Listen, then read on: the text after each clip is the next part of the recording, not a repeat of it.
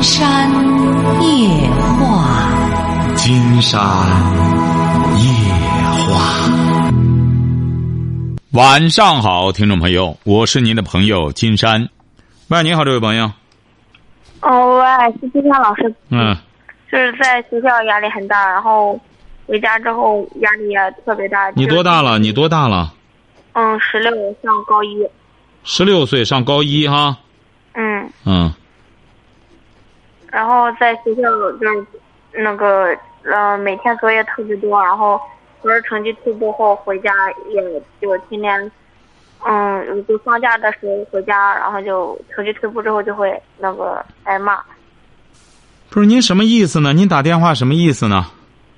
是不想学了还是怎么着呢？嗯，就是困惑特别大，就是我妈妈在旁边，你你可以跟她说话。哎。说话。嗯，我孩子，他吧，那个就是从小学到初中吧，他嗯，反正是也挺听说的，也挺什么的。他上了这高，反正今年上了这高中吧，他嗯，就是我觉着他不在学习状态，那个什么吧。他就是这期中考试吧，考的不大好，反正是我嗯语言上也有点重吧。他这现在他也不跟我沟通，反正是。你是干嘛的？啊？你是干嘛的？就在家务农啊。嗯。嗯，我就想那个让孩子给你沟通沟通，看看你怎么着能给。行行，让你闺女说话吧，让你是闺女说话。哎，快快。哦，我也听老师。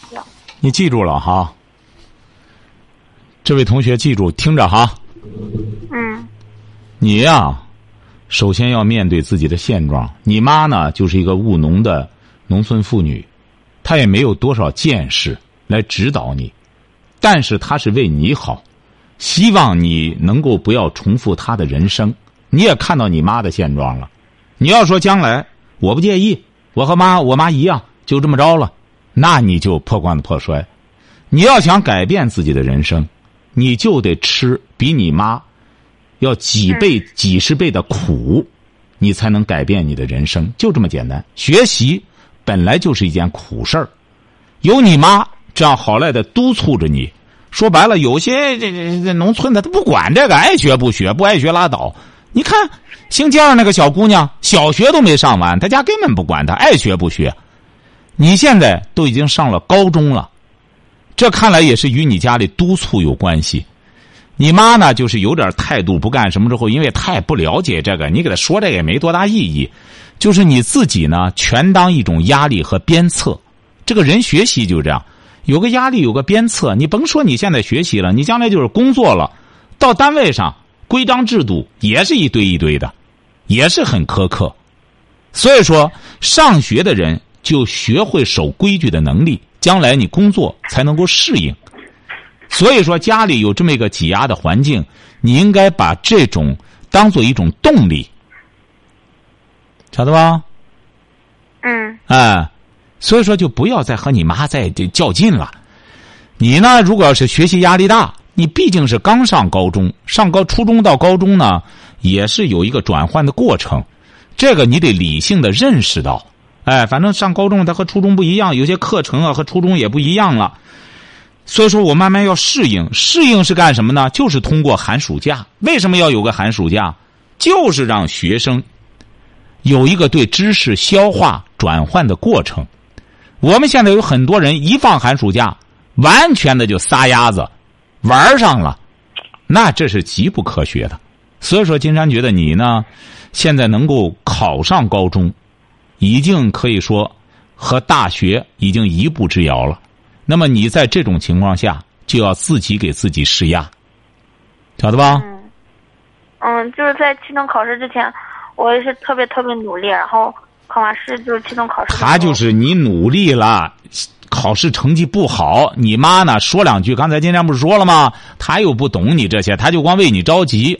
那么你就全当说，好好，我下次干什么？然后你自己要静下来分析，为什么我努力了反而学习成绩不好？是我脑子慢呢，还是我这个考试的时候这个发挥不好？如果要是我脑子慢，那么我就要付出比别人更大的努力，多做题，哎，多去思考。要是发挥不好，我也锻炼我这种考试发挥的能力，晓得吧？嗯哎，还有什么问题吗？嗯，就是我现在的厌学心理特别强。你厌学也可以，你呢不愿上了之后就打工去。你你要现在很多这种农村女孩像你一样攀比着出去打工，啥人那些到个超市里头卖个酱油卖个醋的也问题不大。你就实在不愿学了，赶鸭子上架也没戏。这个人就是这样，该吃哪碗饭，你就得吃哪碗饭。你你像你玩不了文化范儿，你愣往上赶也没戏。你甭看你考上高中，也是你家里挤压的结果。你要实在是学不了，那你只能和你爸妈商量。不行，我就干脆打工吧。打工之后，将来到岁数，我再看谁娶我，我就干什么就拉倒了。也别被强迫着这种被捆绑着去裹挟着去学习。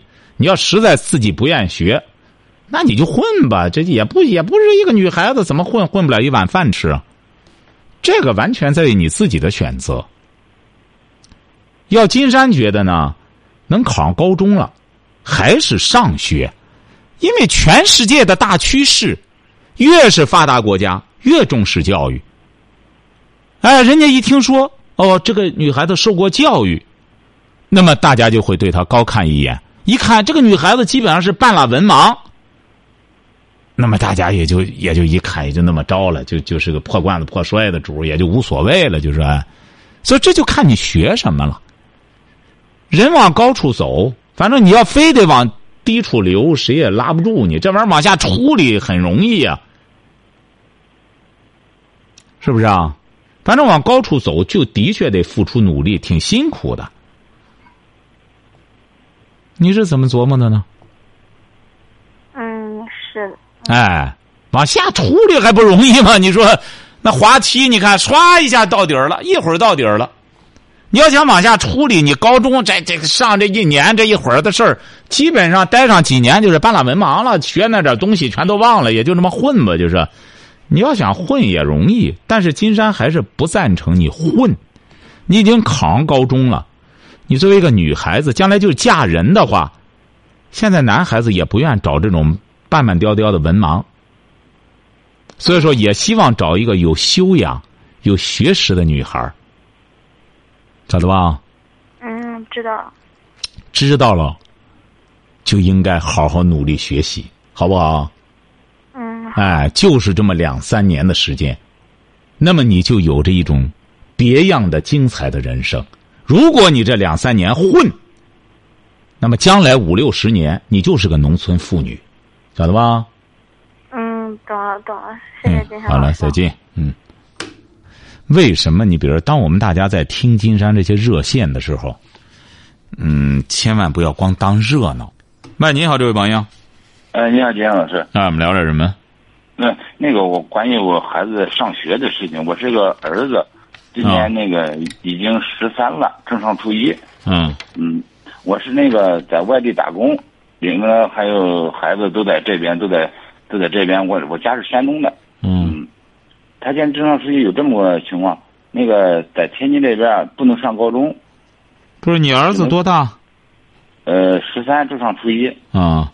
你现在在天津打工，对对对，嗯那个他在这边吧，因为这边政策是不能上高中，只能是义务教育。嗯嗯，我现在是正纠结这个，是让他回老家考高中去，是在这边考，在这边在这边上完初三是考，是上家上初三去。你这个你孩子现在学习怎么样啊？现在学习挺好，嗯他那个我问过家里的，他说这边给山东那边好像教材还不一样。嗯，对呀，它不一样，因为天津他要的分儿，一般的人家上学他要的分儿低呀。他这边根本就不让上高中。啊，对呀、你不能上，你最终还得回来再上高中，再参加高考，还得走走山东这个分数线。对对对，我这现在是现在是提前加走啊，还是考完义务教育完了以后是直接加走考去还是。这个金山觉得差别不大。你要在天津啊，你要能在监督着他的话，好好学的话，应该这这在天津上学，在山东再考高中，应该问题不大，是吧？哎，但是我我怕这个在家一家里走了，在在。哎呀，有父母在家管着，我想还不还是还是不如在这边我管他好点那问题是你在这儿不能上高中啊，你上高中还是得回去啊。那你就在天津上完学之后，天津上完学之后再去考高中不就得了吗？他在他在回那个山东考高中不就得了吗？是，我现在都纠结这事儿。现在他老是听别人说吧，是必须得家走上初二去，是初二都得家走。哦，要不然要不然山东这边不要，不是要能考能考都是都是家里说吧，都怕这个课程不一样，你到家考的时候啊，给家里课程不一样，就受影响。你这么一说，我发我也是拿不准这个事儿。其实我乐意让他在这边上完初三以后家都考去。这你可以比较一下教材，应该差的大不了多少。当然，它本身现在呢，各地。考试的这这卷子它就不一样，它当然要求不一样啊。你山东的是山东出卷，天津的人家那边它都不一样，他教教教教学方案指定就不一样啊。你这个是你问题是你回到家里没人管，你这孩子，你这个你就不如监督着他。先在天津上完了之后，应该说也差不到哪儿去，他再回到。什么什么？他这个他在天津是上的当地的学校，还是那在打工子弟学校？那个当地的公办学校。当地的公办学校。对对对对对。啊，金山觉得他要在天津的当地的公办学校啊，还真不错。他在那好好的学习，这个学习啊，他不光是一个学习文化课的问题，你知道吧？是是是。他还是一个综合素质的。提高，你比如，如果要是您让您儿子他现在上初一，在天津能够完整的读完天津三年的这个初中的话，金山觉得他只会这个开发的这个智力各个方面只会比在山东学的好，而不会差。你比如说吧，为什么你比如说北京、天津、上海，你比如人家要当地的学生的分儿就低，而要你比如说外地的，尤其是要山东的。学生的分儿特别高，是为什么呢？实际上，他这里边除了一个地域的一个差别之外，还有一个就是有的时候山东的学生呢，据他们讲哈，就是说往往分儿比较高，但是综合能力呢就欠缺一点儿。当然，每一个人都很难面面俱到。但是金山觉得呢，嗯，还是应该，因为将来你不能这个，当然这和学校有着密切的关系，不能怪人家学生。那学生他怎么办？那清华要山东的学生就得，呃，六百九、七百，那他拿不上分去，他就上不了。那学生怎么办？是不是啊？是。但是有一条，这个综合能力啊，看来也很重要。金山觉得你要有这个条件，让儿子在天津好好的。学，因为他在天津整体的一个文化氛围，可能就比你回到家乡去。你家是哪儿的？我家是聊城的。对呀，你要比回到聊城光在那死读书要强百倍。那么你就让他在那儿好好的学，关键成绩要出类拔萃。金山觉得，如果要是一个在天津学习出类拔萃的学生，呃，到山东整个不行。金山觉得这不大可能。是，哎，这个您说在那边考的名列前茅，到山东来考上高中，金山觉得都不大可能。他数理化不会有太大的差别，包括语文，他能差哪儿去啊？是，外语就更差不到哪儿去了。所以说，只要学习好的学生，他无论是在山东读书，还是跑清华北大读书，他都差不了。你要这样一说的话，你说考的时候，那大家又我原来在山东上，不如在山东上大学了。它不是这个概念，学习的知识它基本上没有，是在考试上它可能稍微有所侧重，但是，呃，宏观上金山觉得不不会有太大差距。当然，这个还得看你自己的选择，好不好？哎，好了，谢谢金老师。好，再见哈。好嘞，我听您这节目听好几年了。啊哦，您在天津恐怕也待了好几年了吧？是待了好几年，待十好年了。这是我，这是我父亲给我那啥，给我推荐你的节目，我听了。哎，金山觉得您普通话普通话不错，您普通话讲的挺好。他可能现在，像我父亲现在可是正在也正在听你的节目，我们一家人都听。您父亲在哪里啊？他是在老家，在在老家呢哈。那向您父亲问好哈。哎，好嘞。所以说，金山觉得呢，你现在呢，但是有一点，你如果要是让孩子在天津混的话，那你不如干脆回山东。他要在那边，不是不是不是，你必须得要求他，不是你听着，不要解释，必须得让他名列前茅。是。哎，你要不然的话，为什么呢？因为山东的相比之下，山东，嗯，好像他考的难度大一些。嗯。他要求为什么呢？因为山东的学生学习就就就成绩就很高。你回到山东之后，人家一些高中干什么的话，人要的分就高。那么你必须得让他在天津。你比如人家当地的，为什么呢？人家天津当地的，人家对当地的人要的分就低，晓得吧？嗯。哎，你作为山东的在那戒毒的，你就得应该让孩子明白这个问题。你回到山东这边，这些这分都高，考的分高，你到这儿来，你必须得这个成绩得得走在前面，好不好？是是是是，好嘞。哎，好嘞，再见哈。嗯，谢谢金山老师。嗯，好嘞。喂，你好，这位朋友。喂，你好，是金山老师吧？哎，我们聊点什么？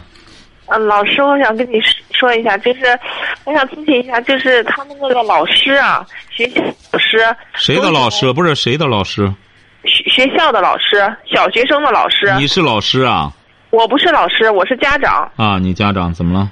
他他这么老喜欢发遍数，一下写写二十遍，以后这是词语写二十遍。我们我们孩子一下就写到十十点多，十我不知道这对不对这种做法。您是哪儿的？我是天津的。天津的哈，您这个孩子多大了？十岁，上四年级。男孩儿，女孩儿？男孩儿。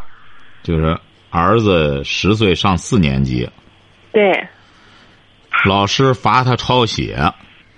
对。啊，您觉得老师为什么罚他呢？他写的可能写错了，写错了，但是呢，他老老老挨罚了，我就觉得。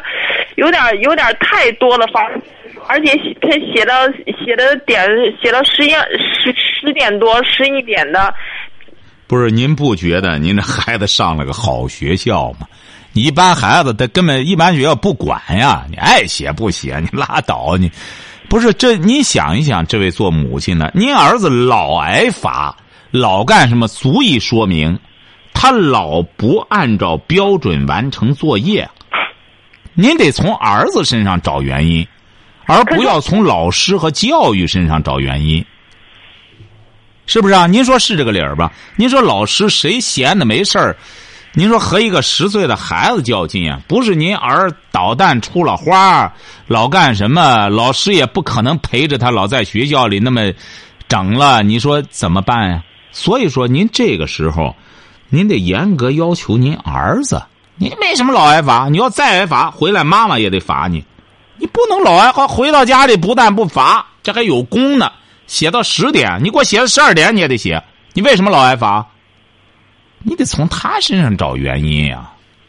可是我们那个什么三年级是没挨罚的时候，没怎么罚过语文，还考。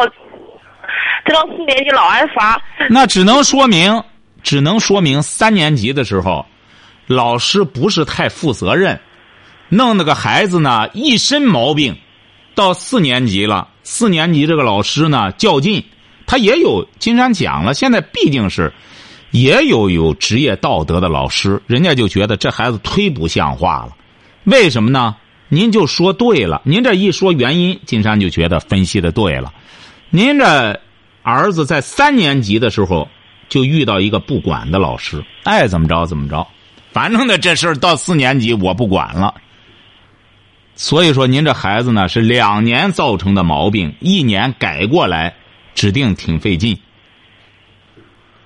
实在不行啊，你得把他这礼拜六、礼拜天儿给他充实起来。语文不是老写错字儿吗？你再给他加点什么？哎，再给他加点小灶你不是老出错吗？不但老师罚你，周六妈妈也得罚你。咱俩那那那那饭局啊免了，出去玩啊免了，什么时候不挨罚了，那些东西再恢复。行哎，晓得吧？行行，谢谢你啊哎。但也要注意孩子的这个身体哈。哦，哎行行好，好，再见哈啊。喂，你好，这位朋友，哎，是金良老师啊。哎，我们聊点什么？嗯，我跟您聊一下，就说这个，我是那个一个三轮厂个体三轮厂的一个库房保管员。就说我问您是您是三轮厂的这个车仓库保管员呃，对，仓库保管员。啊？我问您一下，我怎么能当好这个保管员？呃，里边的保管的三轮车挺多吗？呃，那那个，那我现在工作这个，一共，那目前来说是等于是五个库管，有多少？五个人。不是，您是三轮厂的仓库保管员吗？不是？对，您还您您还管着人吗？不是我不管，我是您不是光管车吗？我不专管车，我只管管搭件儿。搭件儿是什么意思啊？对，就是这个三轮儿啊，穿完之后，那个镜子呀、把璃盖儿啊，一些小件儿，我搭的是这个。哦，就是说您是生产环节的呃，也可以那么说。哦。金山觉得如何干好啊？很简单，嗯金山告诉你啊，嗯您就按照厂里的规章制度办就行。嗯哎，就是金山觉得啊，就按规章制度办就行了，多余的呢，反而就不用再多管了。是哎，就按规章制度办就行，我就完成了厂子要求的这些就可以了，嗯晓得吧？嗯，哎，对，就这么办就成。嗯、它有啊，它有一种车型啊，是一种，嗯、一种折叠车的一种车型。啊这呃这种车叫小康二号。啊呃，小康二号的是一种呃挺特殊的一种车型，它有几种塑件儿啊。这个一来有时候这客户他总调着样儿要，这个来俩，那个来一个的，因为他来的时候是配套来的，那个一身的顶这个用着用着，最后达到一定程度就配不上套了。那这不是这这不是这不是金山说了吗？您还是没按规章制度办呀？您说他要，他都是配配套来的，他要、嗯他得确实，您这个车里没有，他要可以，他自个儿出去丢了，他回过头来再给你要，那你给了他，别的车怎么办？对呀、哎，所以说，您现在来说就没有按照起码的规章制度办。您倒是好心人了，觉得别人怎么着怎么着。您这种事儿，您可以这样，您可以给厂里提建议。你说这种小配件呢，人家买了之后啊，经常丢，丢了之后呢，你说人家再来要，你说咱是不是在这配件方面稍微干什么点要不然人家就影响到咱的销售了。你这个可以给厂子提建议。哎，就在这个配件这方面，适当的多调一点儿哎，对意思了？，你可以这样说，哎，你给他提出，你说现在大家都来要，呃，不不给就就就就在这儿呛呛，反而影响我们的销售。你说你不给，人家在别地儿配不上，那人家在咱这儿买的，你不给配件儿那人家不在这儿闹吗？闹了之后多了之后，不影响我们厂形象吗？所以说多给点配件儿晓得吧？对对哎对，对好的，。好，再见哈，哎，是啊，喂，你好，这位朋友，喂，你好，金山老师，哎，我们聊点什么？我想聊聊我孩子上学的问题。孩子多大了？十五了，儿子是女儿？啊，儿子是女儿？儿子，啊，十五，上什么学？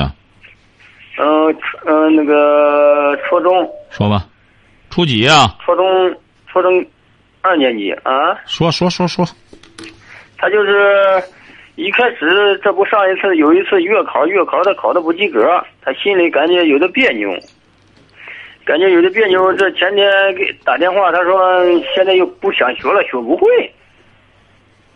嗯，他我俺这个孩子吧，他就是不爱说话，嗯不爱跟别人交流，就是逢到星期吧也不爱出去玩儿，就是在家里。在家干嘛也不爱跟别人打招呼。在家干嘛？他在家没事，有的就停在床上，有的就一开始玩手机，现在也不玩了。手机上上一次看的是那个小说，下载的电子书，电子书看完了，现在也不玩电子书，也不看电，也不看小说了，什么也不看了，那干嘛呢？那就是搁家玩呗。玩什么？呢？他什么也不玩，他就是给给家里自己坐在家里，有的叫他写写作业，哎。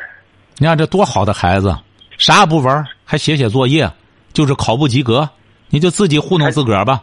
你这当爹的，今天发现你是满嘴瞎话，你你在家里吧？你在家里吧？我不在家，他一开始他就是我那孩子，他就是不玩游戏，一开始就不玩。不是，您既然不在家，你怎么能了解他的行为呢？因为他爷爷奶奶，他跟他爷爷奶奶在。他爷爷奶奶能看住他吗？他爷爷奶奶了，他一个十十五岁的孩子，他能看住他吗？你觉得？反正那他，那自从你看，你都觉得他没有人家做父亲的到这个份儿上，依然这样的话，你你还你还在咨询有什么意义呢？很简单，记住了哈，要想管好孩子，在家要盯住。管孩子，您这孩子已经到这份儿上了，已经不及格了，足以说明他跟不上课了。他和他见人不说话没有任何关系，他见人能说什么话？他也没文化，他没文化，他见人家也不知道该怎么叫，也没这规矩啊。再者说了，见人说话，见人有礼貌。你看这电影《老炮儿》不就是？这这是规矩。你家里本身这没这规矩，见谁也不知道叫什么，问个道儿也哎，这上哪儿去？也不懂规矩，当然他就这样。这个都是教出来的。您这孩子记住了哈，要想真正让他把这个初中读完的话，难度很大。你得整天在家盯着他，盯着他干两件事儿，一个是完成作业，一个是哦预习第二天的功课。完不了不能睡觉，只要这样，金山告诉你，他百分之三万的能初中毕业，起码高中考不上再考不上再说，但是呢，起码能初中毕业，晓得吧？没有别的任何办法。想让孩子学习就是这样，你得盯着他，必须得监管跟着他是不？什么？我说在跟着他，必须得监督着他，是不？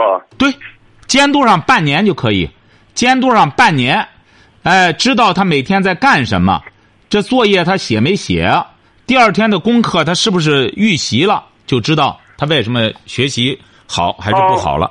好，再见哎金哈山。老师，他有，金老师，什么事儿？呃，他还有一点儿这个，一开始吧，一开始他这一共是二年级是八个班他在这班里都是十名左右，前十名左右，就是这一次月考没有考及格，呃，他感觉心里有点别扭。这什么别扭啊？只能说明他们这班里这整个整体水平不行啊。他不可能原来第十名一考考不及格，这要么你就分析原因。这不金山讲了吗？你别让金山猜谜，那怎么回事儿？那你当爹的得去了解。你看原来第十名怎么现在考不好了呢？那分析分析，然后这是记住了哈，这个别想找省事儿，这个谁也替不了你，那就去找原因。和他班主任见面，问问咋回事儿？为什么原来十名，这次月考整个不及格了？怎么回事儿？原来是不是十名都是抄的，或者怎么着的？去问一问，我这孩子在学校表现怎么样？他为什么现在不想上学了？这个都得和老师了解清楚了，把整个的症状、把整个的病因告诉金山，金山就能给他下药，晓得了吧？哦，好的好的，他就是上一次考给中初一的时候，他是前四名，后来跑到前十。前那那那没用啊！你要说小学的时候第一名，今天觉得那都没用了哈。他就是这个学习啊，就是这样，学习就是这样。你要学了哦，有可能你是第一名；你落上半个月、一个月不学了，有可能你就是末了，晓得吧？哦，哎，他这个没什么神奇，他不是和大王似的，大王一下子就一直是大王，他就是只要学，他就能够走在前面。他只要刻苦的学，他有可能就有名次；不学了，立马就下来，因为怎么着，别人在学，晓得吧？好嘞，对再见哈是。我儿子还有这一点，老师，还有什么他？老师早上说过这一句话，可能对他有影响。他自己感觉有点压力。他老师说，他说以前我上学的时候，呃，什么都是第一名，我是花钱买来的这才交上学。嗯，行，这个你不要管他老师了，还先管你儿。他老师爱说什么，你管不着，晓得吧？这是他老师给他这全班学生这样讲。哎，对他老师，人家全班学生，人家给全班学生讲了，就影响你儿了。那么人家别人没事就他不想上学了，这说明问题还是在你儿，晓得吧？哦。哎，你看，你比如说，他老师讲了，他全班同学都不想上了，那就是老师的事儿；如果要是全班同学都没事儿，就你儿有事儿，那就是你儿的事儿，晓得吧？哦，哦，好的，好吧，好的，再见哈。您说这当爹的，你说老师傅得气的，说白了得背过气去。好，今天晚上金山就和朋友们聊到这儿。